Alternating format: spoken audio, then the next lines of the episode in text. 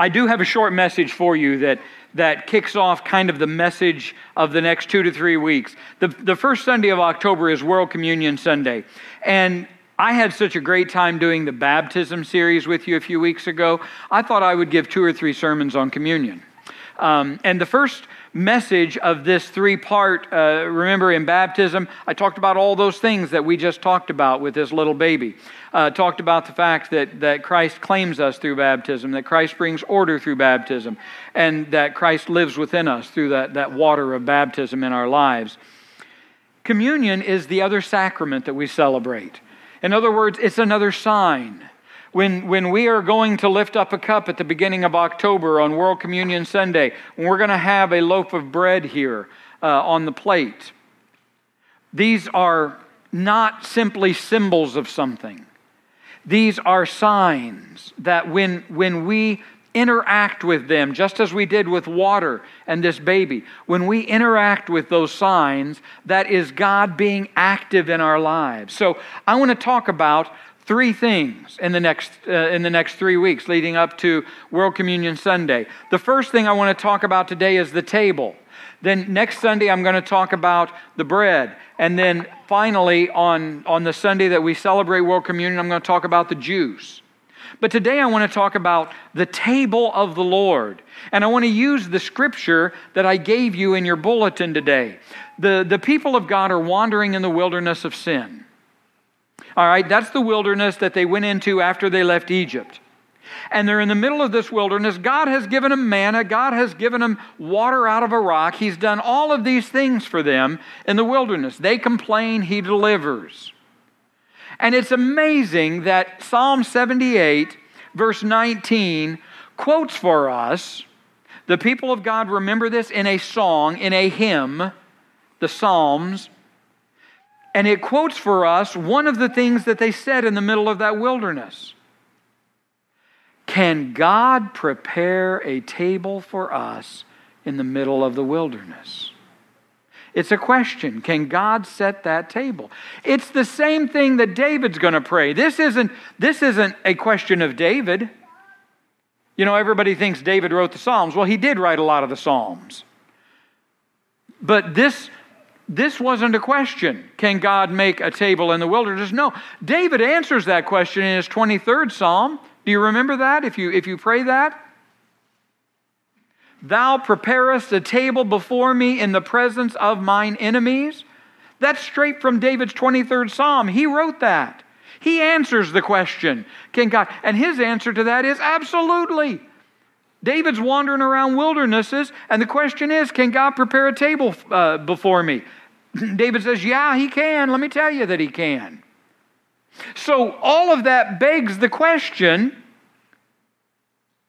what's the table that we're asking God to prepare? What is that table? Well, I can tell you what a table has meant to me in life. My, what a blessing. I've got my brother in worship today. Chuck, have you ever been to worship with me before? This is the first time in my life that my brother, my biological brother, has ever been in worship with me.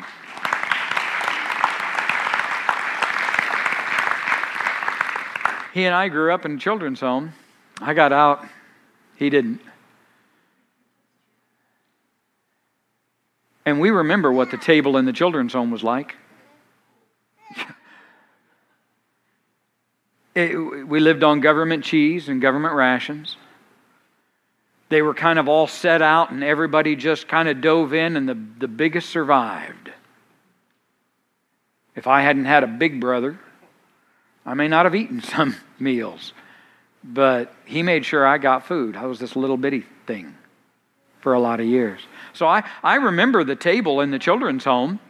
And I remember what happened, and so does he, because he and I got out of the children's home at the same time um, into a family family was called the Meek family.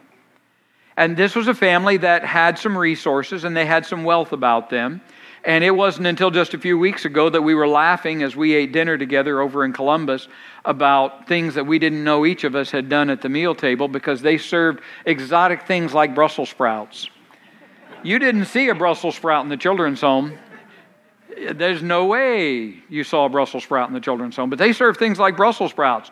And of course, you know what their rule was. You had to you had to eat what was on your plate or you had to try they had all these rules and and you didn't get up from the table so they made the mistake with two children's home boys and neither of us knew the other was doing it of sitting the trash can right by where we sat at the table and so you know what happened man we took our plates and we scraped them off when nobody was looking and the brussels sprouts went in the trash can and they found out and that wasn't good he went back into the children's home, and I got the privilege of staying with that Meek family. And it made all the difference in the world because the Meek family became the Allemeyer family, and the Allemeyer family gave me things in life, God bless them, that Chuck never got. And I've never forgotten, Chuck, that I got my start in life because of you. Thank you, brother. Thank you for that. The table of the Lord. Let me tell you what I learned when I left the children's home, where there were no rules about the table. You see, everybody owned the table in the children's home, and it was the strongest person at the table that got to rule the table. And so I just assumed that tables were like that. And so I went out with the Meek family, and we would go to people's homes for dinner. And my little hands would reach across and start grabbing things or i would start asking for things or I, and i had to learn a whole new set of table manners with this family. Manners that most children learn as they're growing up. And and you know what? It may be different because table manners tend to be different uh, based on where you live and maybe even your social structure um, I have learned as an adult that there are certain social structures that honor the way you put food and the table together more than they honor what is on the table. Uh, in some of the years that I grew up, it wasn't, did you like the way everything was set out on the table? It was, did you have enough to eat when you were at the table? But for some people, I go to dinner at their house and I, I get this little bitty serving of something.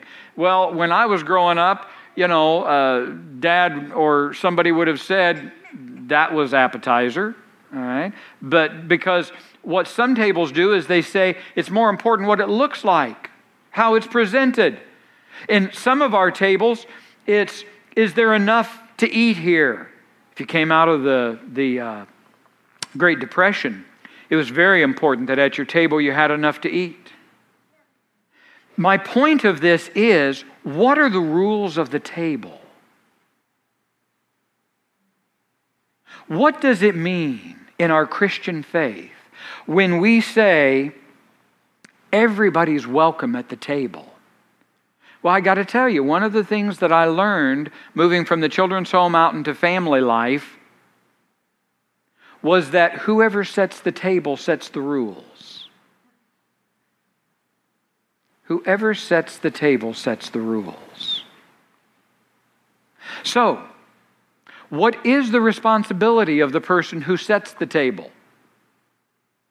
Well, the responsibility of the person that sets this table is to make sure that everybody's safe that comes to the table. This goes as far back as history. The table is sacred. If you come to my table, if you are invited to my table, or you can even make it to my table, I have an obligation to keep you safe.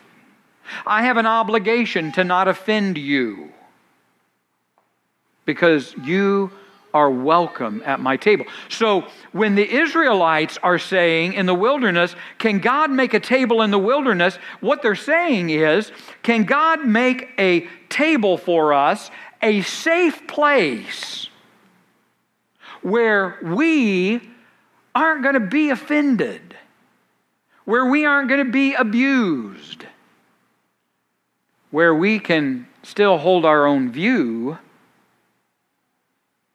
but we don't own the table. Do you know that that's one of the most challenging things we have in our current culture? Think about what family gatherings have become when everybody thinks they have the right at the table to share their opinion. You don't. You don't.